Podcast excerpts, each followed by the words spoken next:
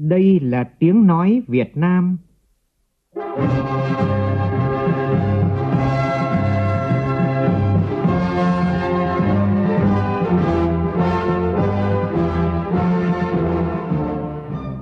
là tiếng nói Việt Nam,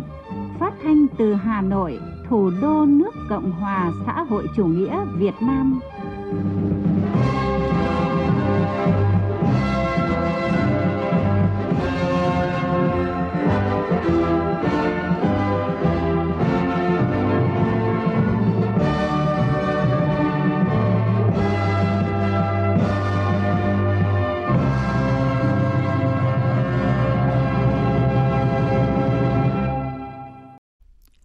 Kính chào quý vị và các bạn. Mời quý vị và các bạn nghe chương trình Thời sự sáng của Đài Tiếng Nói Việt Nam. Hôm nay là ngày Chủ nhật, ngày 6 tháng 6, tức ngày 26 tháng 4 năm Tân Sửu. Chương trình có những nội dung chính sau đây.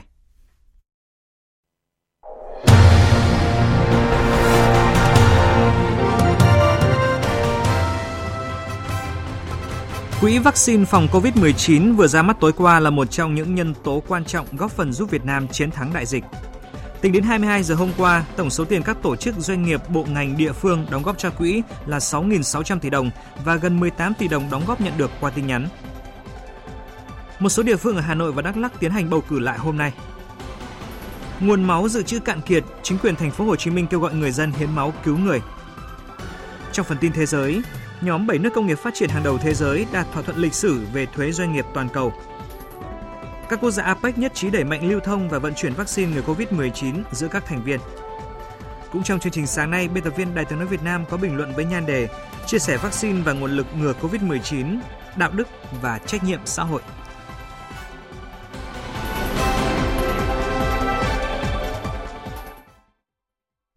Bây giờ là nội dung chi tiết.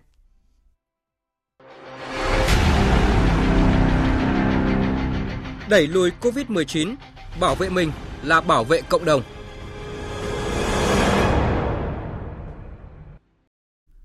Thưa quý vị, tối qua tại nhà hát lớn Hà Nội đã diễn ra lễ ra mắt quỹ vaccine phòng COVID-19. Đến dự buổi lễ có đồng chí Phạm Minh Chính, Ủy viên Bộ Chính trị, Thủ tướng Chính phủ,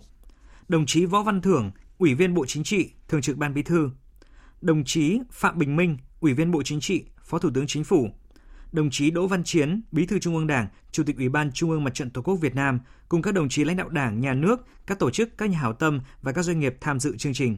Phóng viên Vũ Khuyên đưa tin. Kể từ khi Quỹ vaccine phòng COVID-19 được Thủ tướng ký thành lập ngày 26 tháng 5 vừa qua, không chỉ doanh nghiệp, địa phương mà rất nhiều cá nhân từ thành thị tới nông thôn, đồng bằng đến miền núi, từ doanh nhân đến những người buôn bán nhỏ, cựu chiến binh, người già về hưu, các em nhỏ, học sinh sinh viên, kể cả nhiều người cuộc sống vẫn còn khó khăn, đã nhiệt tình hưởng ứng và ủng hộ đóng góp vào quỹ. Phát biểu tại buổi lễ, Thủ tướng Chính phủ Phạm Minh Chính nhấn mạnh, với phương châm mình vì mọi người, mọi người vì mình, Việt Nam đã được ghi nhận là điểm sáng trên thế giới về thực hiện mục tiêu kép vừa phòng chống dịch, vừa phát triển kinh tế xã hội. Về chống dịch, Việt Nam nằm trong nhóm các quốc gia xử lý đại dịch hiệu quả nhất với tỷ lệ người nhiễm và tử vong thấp nhất. Về kinh tế, Việt Nam là một trong những nước hiếm hoi tăng trưởng dương trên thế giới trong thời gian có dịch. Thủ tướng cho rằng, để sớm đưa cuộc sống trở lại bình thường, Đảng và Nhà nước thực hiện mục tiêu sớm đưa vaccine tiêm miễn phí cho toàn dân nhằm đạt được sự miễn nhiễm cộng đồng và việc này cần duy trì hàng năm. Tiêm vaccine là giải pháp căn cơ lâu dài, mang tính chiến lược và quyết định để thoát khỏi đại dịch. Thay mặt Đảng, Nhà nước, Mặt trận Tổ quốc Việt Nam, Thủ tướng Chính phủ Phạm Minh Chính đã kêu gọi toàn thể nhân dân đồng lòng chống dịch. Đất nước chúng ta còn khó khăn, Đảng và Nhà nước đã và đang cố gắng nhưng cần sự chung tay, góp sức bằng tấm lòng và trái tim. Hôm nay thay mặt Đảng, Nhà nước, Mặt trận Tổ quốc Việt Nam tôi kêu gọi toàn thể nhân dân đồng lòng cùng chống dịch. Mỗi đóng góp đều có ý nghĩa cho sự an toàn hơn cho bản thân, cho gia đình chúng ta, cho cộng đồng và cho cả xã hội. Đây là quỹ của sự nhân ái, của tinh thần đoàn kết, của niềm tin, của trái tim, kết nối trái tim để chúng ta cùng nhau vượt qua khó khăn, góp phần tạo nên một Việt Nam chiến thắng. Để một lần nữa chúng ta lại ghi danh, viết nên lịch sử chiến thắng vẻ vang của dân tộc, chiến thắng đại dịch Covid-19. Nhân dịp này, Thủ tướng cũng gửi lời cảm ơn sâu sắc đến toàn thể nhân dân, các doanh nghiệp, tổ chức cá nhân trong và ngoài nước đã đồng lòng, đồng hành và chia sẻ để chúng ta cùng nhau chiến thắng đại dịch, để nhân dân được sống trong ngôi nhà lớn Việt Nam an toàn, mạnh khỏe và thịnh vượng. Và ngay tại sự kiện ra mắt quỹ vaccine phòng COVID-19 tối qua, thì đông đảo các tổ chức, doanh nghiệp và người dân đã nhiệt tình hưởng ứng, ủng hộ. Phản ánh của phóng viên Đài tiếng nói Việt Nam. Tất cả vì cộng đồng, cùng chung tay đẩy lùi dịch bệnh là chia sẻ chung của các đại biểu, nhà hảo tâm, người dân khi tham gia sự kiện đặc biệt có ý nghĩa này, ra mắt Quỹ vaccine phòng chống COVID-19. Ông Nguyễn Việt Hà, Giám đốc Ban Truyền thông và Thương hiệu Ngân hàng Thương mại Cổ phần Đầu tư và Phát triển Việt Nam BIDV cho biết, trách nhiệm vì cộng đồng là một trong những sứ mệnh mà BIDV đặt ra trong chiến lược thương hiệu của mình. Khi nhận được thông điệp kêu gọi vận động ủng hộ quỹ vaccine để phòng chống Covid, BIDV đã triển khai ngay và hiện nay BIDV đã cam kết trong đợt này sẽ ủng hộ là 60 tỷ. À, trước đó vào những cái đợt 1 năm 2020 khi mà ờ, Covid xảy ra thì bản thân chúng tôi cũng đã chủ động tích cực tham gia ủng hộ hỗ trợ những cái bác sĩ ở tuyến đầu. À, bên cạnh cái việc mà ủng hộ thì chúng tôi sẽ tiếp tục kêu gọi vận động cán bộ công nhân viên ủng hộ thêm một ngày lương số lượng cán bộ công nhân viên trên 25.000 người.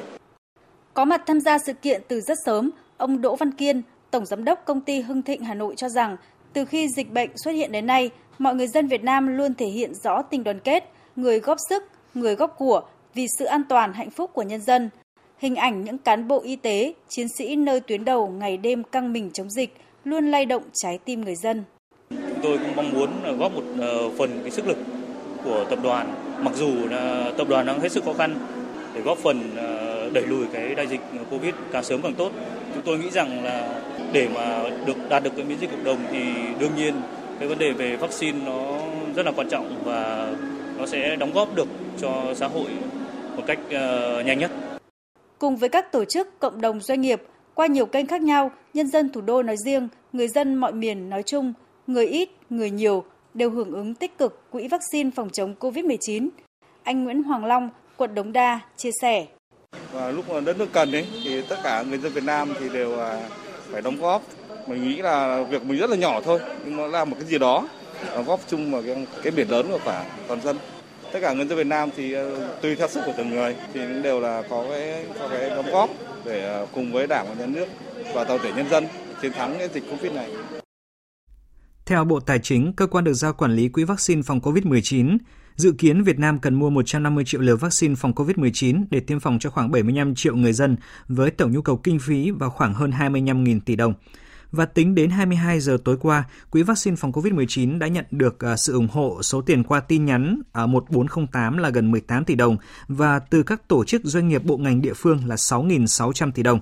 Và quý vị có thể tiếp tục ủng hộ quỹ bằng cách soạn tin nhắn là COVID NK gửi 1408, trong đó N là số bất kỳ trong khoảng từ 1 đến 2.000, còn K là đại diện cho đơn vị nghìn đồng. Ví dụ, quý vị soạn tin nhắn là COVID 20K, tức là đóng góp 20.000 đồng. Và để biết thêm thông tin, quý vị có thể gọi điện thoại hỗ trợ là 1900 1530 nhánh 6 hoặc là truy cập vào website 1400.vn. Chuyển sang các tin đáng chú ý khác, Thủ tướng Chính phủ vừa ban hành công điện về áp dụng biện pháp phòng chống dịch COVID-19 và phát triển kinh tế thực hiện mục tiêu kép. Những nội dung chính trong công điện này như sau.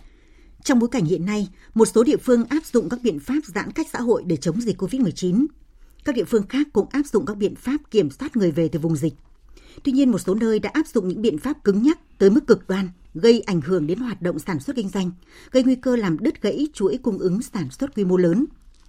Thủ tướng Chính phủ yêu cầu Chủ tịch Ủy ban Nhân dân các tỉnh, thành phố trực thuộc Trung ương trao đổi, thống nhất với các địa phương có liên quan để thống nhất áp dụng các biện pháp trong quản lý hoạt động vận tải, kể cả vận chuyển hành khách, công nhân, hàng hóa, nguyên liệu sản xuất, bảo đảm kiểm soát nguồn lây bệnh nhưng không ngăn sông cấm chợ, không gây ách tắc hay ảnh hưởng tiêu cực hoạt động sản xuất kinh doanh, thực hiện việc cách ly y tế đúng đối tượng quy định đối với người đến từ vùng dịch. Chỉ đạo thực hiện khai báo y tế bắt buộc đối với tất cả người tham gia vận tải hàng hóa, vận chuyển vật tư, trang thiết bị phục vụ phòng chống dịch, sản xuất kinh doanh và người lao động trong các khu công nghiệp, nhà máy, xí nghiệp. Xử phạt nghiêm các trường hợp không khai báo, khai báo không trung thực. Các bộ ngành theo chức năng nhiệm vụ, quyền hạn, kịp thời tháo gỡ khó khăn cho các địa phương, nhất là các địa phương trọng điểm, nỗ lực cao nhất bảo đảm hoàn thành các nhiệm vụ, mục tiêu phát triển kinh tế xã hội năm 2021. Và thưa quý vị, công điện vừa nêu của Thủ tướng Chính phủ được đánh giá là rất kịp thời, bởi lẽ là dư luận hôm qua đã dành sự quan tâm cho việc là Ủy ban nhân dân tỉnh Đồng Nai quyết định Đồng Nai sẽ cách ly 21 ngày người từ thành phố Hồ Chí Minh kể từ thời điểm là 0 giờ cùng ngày và ngay sau đó lại có văn bản hướng dẫn thực hiện các biện pháp trong phòng chống dịch COVID-19 trên địa bàn, trong đó thì tạm nới một phần đi lại với người về đến từ thành phố Hồ Chí Minh. Và theo thông tin của phóng viên Vũ Hường, động thái này diễn ra sau khi các doanh nghiệp, người lao động và đặc biệt là Ủy ban nhân dân thành phố Hồ Chí Minh phản hồi về quyết định cách ly người về từ thành phố của tỉnh Đồng Nai. Quyết định vừa qua của tỉnh Đồng Nai được cho là cực đoan cứng nhắc và gây hoang mang cho nhiều người. Bà Lý Thị Kim Chi, Chủ tịch Hội Doanh nghiệp chế biến lương thực thực phẩm thành phố Hồ Chí Minh cho rằng tới đây thì không phải riêng Đồng Nai mà còn một số các cái tỉnh thành ở liền kề với nhau thì nếu có những cái băng hành tiếp theo thì chúng ta nghiên cứu. Đừng có cái sự đột ngột như là trường hợp của Đồng Nai phải đảm bảo được cái mục tiêu kép, tức là vừa chống dịch, vừa sản xuất kinh doanh, không có gây ách tắc theo chuyên gia dịch tễ học Trương Hữu Khanh, khoa nhiễm thần kinh Bệnh viện Nhi đồng 1 thành phố Hồ Chí Minh, mặc dù với mục tiêu là muốn dập dịch nhanh, khống chế kiểm soát chặt chẽ an toàn nhất, nhưng phải phù hợp vừa chống dịch vừa phát triển kinh tế. Thực hiện à, hiện nay là nhu cầu đi lại liên tỉnh trong làm việc mỗi ngày là nhu cầu rất lớn, vì vậy là quan trọng đó là phải à, yêu cầu tuân thủ 5K trong khi làm việc và trong khi về nhà thì không dễ lây lan ra cộng đồng nếu có ca lây nhiễm. Người ta phải cam kết là đi cái đâu về đâu thì nó không có lây lan ra cộng đồng được. Chứ còn nếu mình cấm toàn bộ thì sẽ không có khả thi. Càng năng xong cấm chợ đó, thì chúng ta có thể hình dung được là nó có rất là nhiều cái đường tắt, đường hẻm mà người ta bắt buộc phải về, bởi vì đó là cái nhu cầu chính đáng. Nếu mình cấm như vậy thì người ta về, người ta càng giấu càng nguy hiểm hơn, sẽ càng lây lan bệnh thêm, chứ không có được lợi gì hết theo thông tin mới nhất từ Bộ Y tế sáng nay cho biết, tính từ 18 giờ chiều qua đến 6 giờ sáng nay thì cả nước có 39 ca mắc mới. Tất cả thì đều ghi nhận trong nước, trong đó tại Bắc Giang có 21 ca, thành phố Hồ Chí Minh có 10 ca và Bắc Ninh có 8 ca, đều là các ca được phát hiện trong khu cách ly hoặc là khu đã được phong tỏa. Và thưa quý vị, do ảnh hưởng của dịch COVID-19 thì hiện nay à, lượng máu hiến tặng được tiếp nhận mỗi ngày chỉ bằng 50% số lượng máu cung cấp cho các bệnh viện. Nếu không có máu bổ sung kịp thời thì chỉ một khoảng tuần nữa thì ngân hàng máu sẽ cạn kiệt. Và thông tin này vừa được bác sĩ Phù Trí Dũng, giám đốc bệnh viện truyền máu huyết học thành phố Hồ Chí Minh chia sẻ ngày hôm qua. Và trước tình trạng nguồn máu dự trữ cho công tác cấp cứu điều trị ngày càng cạn kiệt, Ủy ban nhân dân thành phố Hồ Chí Minh đã có văn bản khẩn yêu cầu các sở ngành và chính quyền địa phương tăng cường vận động kêu gọi hiến máu nhân đạo và theo đó các sở ngành đoàn thể và Ủy ban nhân dân các quận huyện, thành phố Thủ Đức, các cơ quan, đơn vị doanh nghiệp duy trì vận động các đợt hiến máu lưu động đã đăng ký và tiếp tục à, đăng ký tổ chức các đợt hiến máu mới. Chuyển sang các tin đáng chú ý khác. Hôm nay, một số đơn vị bầu cử đại biểu Hội đồng Nhân dân cấp xã của Hà Nội và Đắk Lắk sẽ tiến hành bầu cử lại. Tại Hà Nội, do có vi phạm trong công tác bầu cử, đơn vị bầu cử đại biểu Hội đồng Nhân dân cấp xã số 4, xã Hoàng Long, huyện Phú Xuyên và đơn vị bầu cử đại biểu Hội đồng Nhân dân cấp xã số 4, xã Tráng Việt, huyện Mê Linh phải tổ chức bầu cử lại.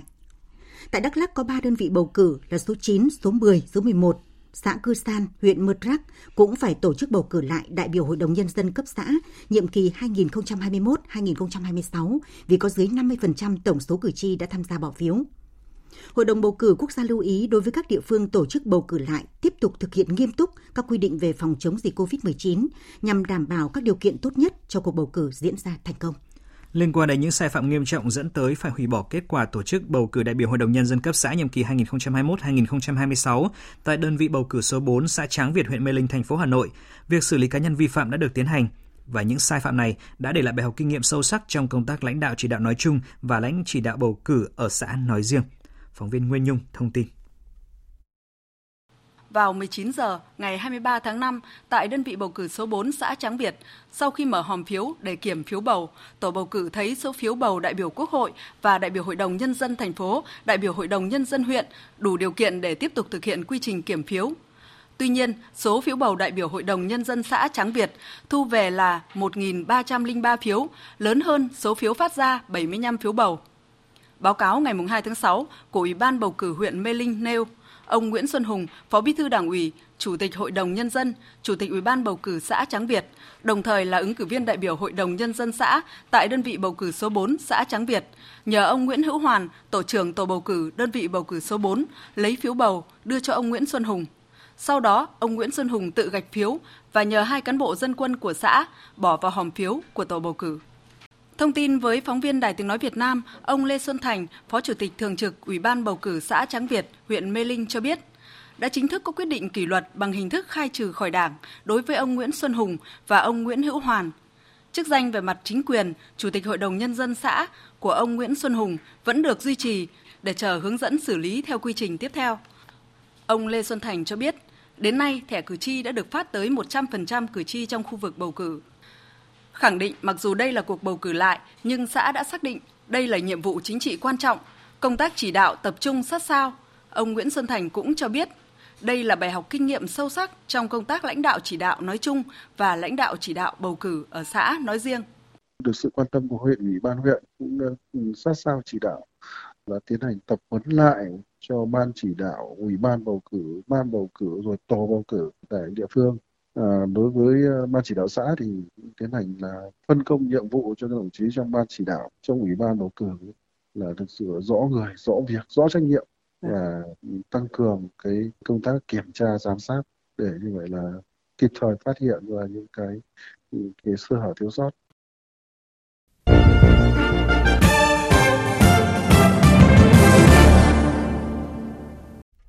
Xin chuyển sang phần tin thế giới.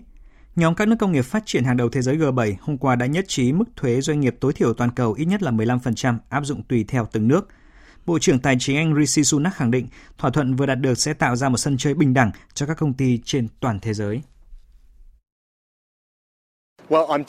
Tôi vui mừng thông báo rằng sau nhiều năm thảo luận, các bộ trưởng tài chính G7 đã đạt được một thỏa thuận lịch sử về cải cách hệ thống thuế toàn cầu. để nó phù hợp với thời đại kỹ thuật số toàn cầu, nhưng quan trọng hơn nữa là phải đảm bảo tính công bằng.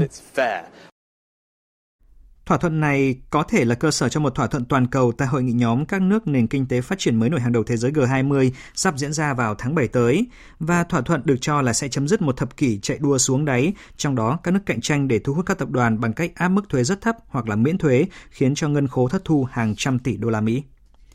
Hy Lạp vừa chỉ trích Thổ Nhĩ Kỳ cảnh báo sẽ thúc đẩy các biện pháp trừng phạt nếu Ankara tiếp tục có những hành động khiêu khích và thù địch. Hải Đăng, phóng viên Đài tiếng nói Việt Nam theo dõi khu vực Đông và Trung Âu đưa tin.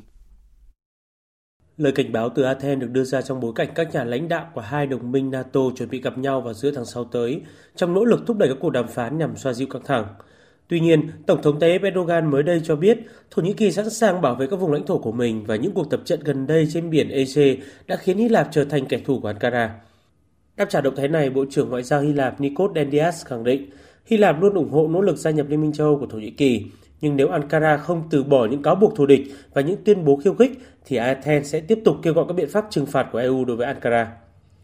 Căng thẳng ngoại giao giữa Hy Lạp và Thổ Nhĩ Kỳ đã tồn tại trong nhiều thập kỷ. Tuy nhiên, sau khi phát hiện trữ lượng dầu khí ở phía đông Địa Trung Hải trong những năm gần đây, căng thẳng này tiếp tục leo thang và có những động thái đối đầu quyết liệt. Trong cuộc gặp vừa qua của lãnh đạo ngoại giao hai nước tại Athens, hai bên đã đi đến thống nhất tiến đến bình thường hóa quan hệ và chuẩn bị cho cuộc gặp giữa hai nhà lãnh đạo cao nhất vào ngày 14 tháng 6 tới bên lề hội nghị thượng đỉnh NATO tại Bruxelles. Tuy nhiên, các chuyên gia cho rằng với những gì đang diễn ra thì sẽ khó có thể kỳ vọng một tín hiệu lạc quan trong cuộc đàm phán sắp tới giữa Hy Lạp và Thổ Nhĩ Kỳ. Liên quan đến việc giải quyết bồi thường vụ Iran bắn nhầm máy bay của Ukraine hồi đầu năm ngoái, Đại sứ quán Iran tại Ukraine vừa cho biết nước này sẵn sàng bồi thường 150.000 đô la Mỹ cho mỗi nạn nhân thiệt mạng trong vụ việc. Máy bay chở khách Boeing 737-800 của Ukraine đã trúng hai quả tên lửa ngày 8 tháng 1 năm ngoái do lực lượng vệ binh cách mạng Hồi giáo Iran bắn ngay sau khi cất cánh từ Tehran, làm toàn bộ 176 người trên máy bay thiệt mạng. Thưa quý vị, tại cuộc họp trực tuyến dưới sự chủ trì của New Zealand, quốc gia đăng cai APEC 2021, Bộ trưởng Thương mại 21 nền kinh tế thành viên của Diễn đàn Hợp tác Kinh tế Châu Á-Thái Bình Dương, gọi tắt là APEC, hôm qua đã nhất trí xem xét lại các rào cản thương mại và đẩy mạnh sự lưu thông vận chuyển mọi loại vaccine cũng như là các hàng hóa liên quan thông qua các cảng trên biển, trên bộ và cảng hàng không. Tiếp theo ngay sau đây chúng tôi xin chuyển đến quý vị một số thông tin thể thao đáng chú ý.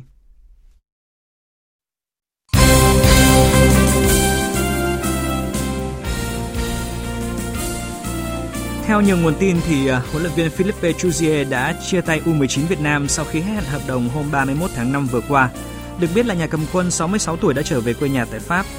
Việc huấn luyện viên Philippe Chuzier rời làng bóng đá Việt Nam là thông tin bất ngờ, bởi lẽ là cách đây ít lâu ông vẫn chia sẻ về kế hoạch xây dựng U19 Việt Nam à, và mục tiêu là giúp bóng đá Việt Nam tham dự World Cup 2026. Hiện tại, trang chủ của Liên đoàn bóng đá Việt Nam chưa chính thức đăng tải thông tin chia tay huấn luyện viên Philippe Chuzier cũng như là bổ nhiệm người thay thế ông dẫn dắt U19 Việt Nam. Tối qua thì à, tại lượt trận thứ 5 bảng H trong khuôn khổ vòng loại thứ hai World Cup 2022 khu vực châu Á, đội tuyển Hàn Quốc đã thể hiện sức mạnh vượt trội trong cuộc tiếp đón Turkmenistan khi mà giành chiến thắng với tỷ số là 5-0. Giành được 3 điểm trọn vẹn, đội tuyển Hàn Quốc đã đòi lại à, ngôi đầu từ tay của Liban và giờ đây thì vòng 3 World Cup 2022 đang ở cách đội tuyển Hàn Quốc đúng một chiến thắng. Chuyển sang thông tin tại à, giải ngoại hạng Anh, thì câu lạc bộ Manchester City hiện đang thống trị một loạt các giải thưởng danh giá của Premier League mùa giải 2020-2021. À, tài năng trẻ Phil Foden của Manchester City được bầu chọn là cầu thủ trẻ xuất sắc nhất của Premier League à, mùa giải này sau một mùa giải chói sáng. Trong khi đó thì huấn luyện viên Pep Guardiola được vinh danh là huấn luyện viên xuất sắc nhất. Và trước đó thì trung vệ Ruben Dias của câu lạc bộ này cũng giành giải cầu thủ xuất sắc nhất.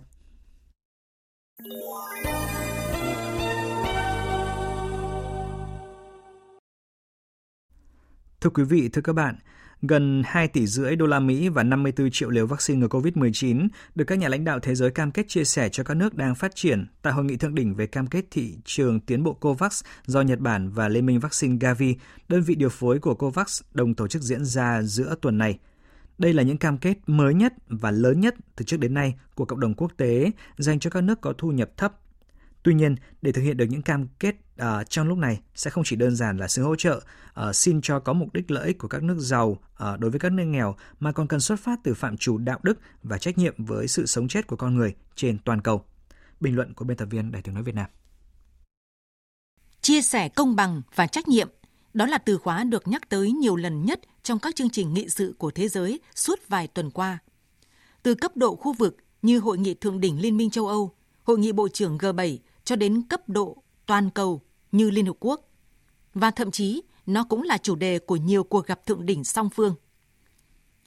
Câu chuyện chia sẻ công bằng đối với nguồn vaccine ngừa COVID-19 lại tiếp tục nóng lên tại hội nghị thượng đỉnh về cam kết thị trường tiến bộ COVAX diễn ra giữa tuần này. Sở dĩ như vậy là do tình trạng bất bình đẳng về tiếp cận vaccine giữa các nước giàu và nước nghèo đang trở nên trầm trọng. Tổng thống Pháp Macron đã mô tả con số tỷ lệ 0,3% người dân được tiêm chủng ở các nước có thu nhập thấp với 83% ở các nước có thu nhập cao là không thể chấp nhận được. Ngoài ra, sự bất bình cũng gia tăng khi các nước giàu tiếp tục tích trữ dư thừa vaccine, trong khi các nước nghèo lại không thể tiếp cận được nguồn sản xuất. Ví dụ như Liên minh châu Âu đã đặt mua tới 4 tỷ 400 triệu liều vaccine trong vòng 2 năm tới, nhiều hơn gấp 10 lần con số 450 triệu dân của khối này. Mỹ đến nay đã sản xuất được gần 270 triệu liều để tiêm cho 99% dân số và đặt thêm 800 triệu liều, hơn gấp đôi dân số của nước này trong năm tới. Đã đến lúc các nước giàu cần nhận thức rõ ràng về nghịch lý này và sửa sai bằng cách thực hiện các kế hoạch chia sẻ nguồn lực vaccine có trách nhiệm. Trong cuộc họp thượng đỉnh Liên minh châu Âu cuối tuần trước, khối này đã cam kết chia sẻ 100 triệu liều vaccine ngừa COVID-19 cho các nước nghèo. Ngay sau đó, hôm mùng 2 tháng 6, Tổng thống Mỹ Biden cũng công bố kế hoạch 80 triệu liều vaccine ra toàn cầu. Thế nhưng, cam kết là một chuyện, thực hiện đầy đủ các cam kết cũng không phải điều dễ dàng. Việc tích trữ dư thừa vaccine đã có từ nhiều tháng qua. Thế nhưng, hầu hết các quốc gia giàu có đã bỏ qua nhiều tiếng nói kêu gọi chia sẻ nguồn lực vaccine ngừa COVID-19. Nguyên nhân là tồn tại những quan điểm về chủ nghĩa dân tộc vaccine và thực hiện cơ chế chia sẻ mang tính lợi ích. Rất ít các nước giàu sử dụng cơ chế chia sẻ vaccine thông qua COVAX, nơi tập hợp nỗ lực vaccine toàn cầu và phân phối công bằng theo cơ chế mà các nước giàu bù đắp chi phí vaccine cho những nước nghèo. Chính sự chậm trễ, do dự có tính toán này đã khiến cho dịch bệnh bùng phát trở lại. Làn sóng thứ hai, thứ ba và thậm chí là thứ tư đã xuất hiện ở nhiều nước, đặc biệt là những nước có tỷ lệ tiêm chủng ít khiến hàng triệu người nhiễm bệnh, hàng nghìn người tử vong. Các chuyên gia y tế của trường đại học Duke, Mỹ đã lên tiếng cảnh báo. Nếu các nước giàu tiếp tục tích trữ vaccine, dịch bệnh có thể kéo dài tới 7 năm nữa. Viễn cảnh hàng tỷ người đang phải chờ đợi nhiều năm để được tiêm chủng gây ra mối đe dọa sức khỏe cho ngay cả những quốc gia giàu. Các biến thể SARS-CoV-2 mới ngày càng nguy hiểm có thể làm giảm tác dụng của vaccine, có nghĩa là ngay cả những người được tiêm chủng cũng bị nhiễm lại. Đã đến lúc các nước giàu phải nhận ra được sự bất hợp lý này và cần chia sẻ nguồn vaccine một cách có trách nhiệm, không chỉ là hỗ trợ theo cơ chế xin cho với những mục tiêu chính trị, mà hơn thế là xuất phát từ giá trị đạo đức vì cuộc sống của con người. Và chương trình COVAX chính là một trong những cơ chế thực hiện sự công bằng đó. Một thực tế hiển hiện rằng quá trình toàn cầu hóa là sợi dây ràng buộc kết nối cả thế giới. Không một quốc gia đơn lẻ nào có thể loại trừ được dịch bệnh, ngay cả là quốc gia có tiềm lực kinh tế mạnh nhất. Và điều đó cũng đồng nghĩa, đại dịch COVID-19 cũng sẽ không kết thúc cho đến khi tất cả mọi người trên thế giới được tiếp cận vaccine. Quý vị vừa nghe bài bình luận với nhan đề Chia sẻ vaccine và nguồn lực ngừa COVID-19, đạo đức và trách nhiệm xã hội.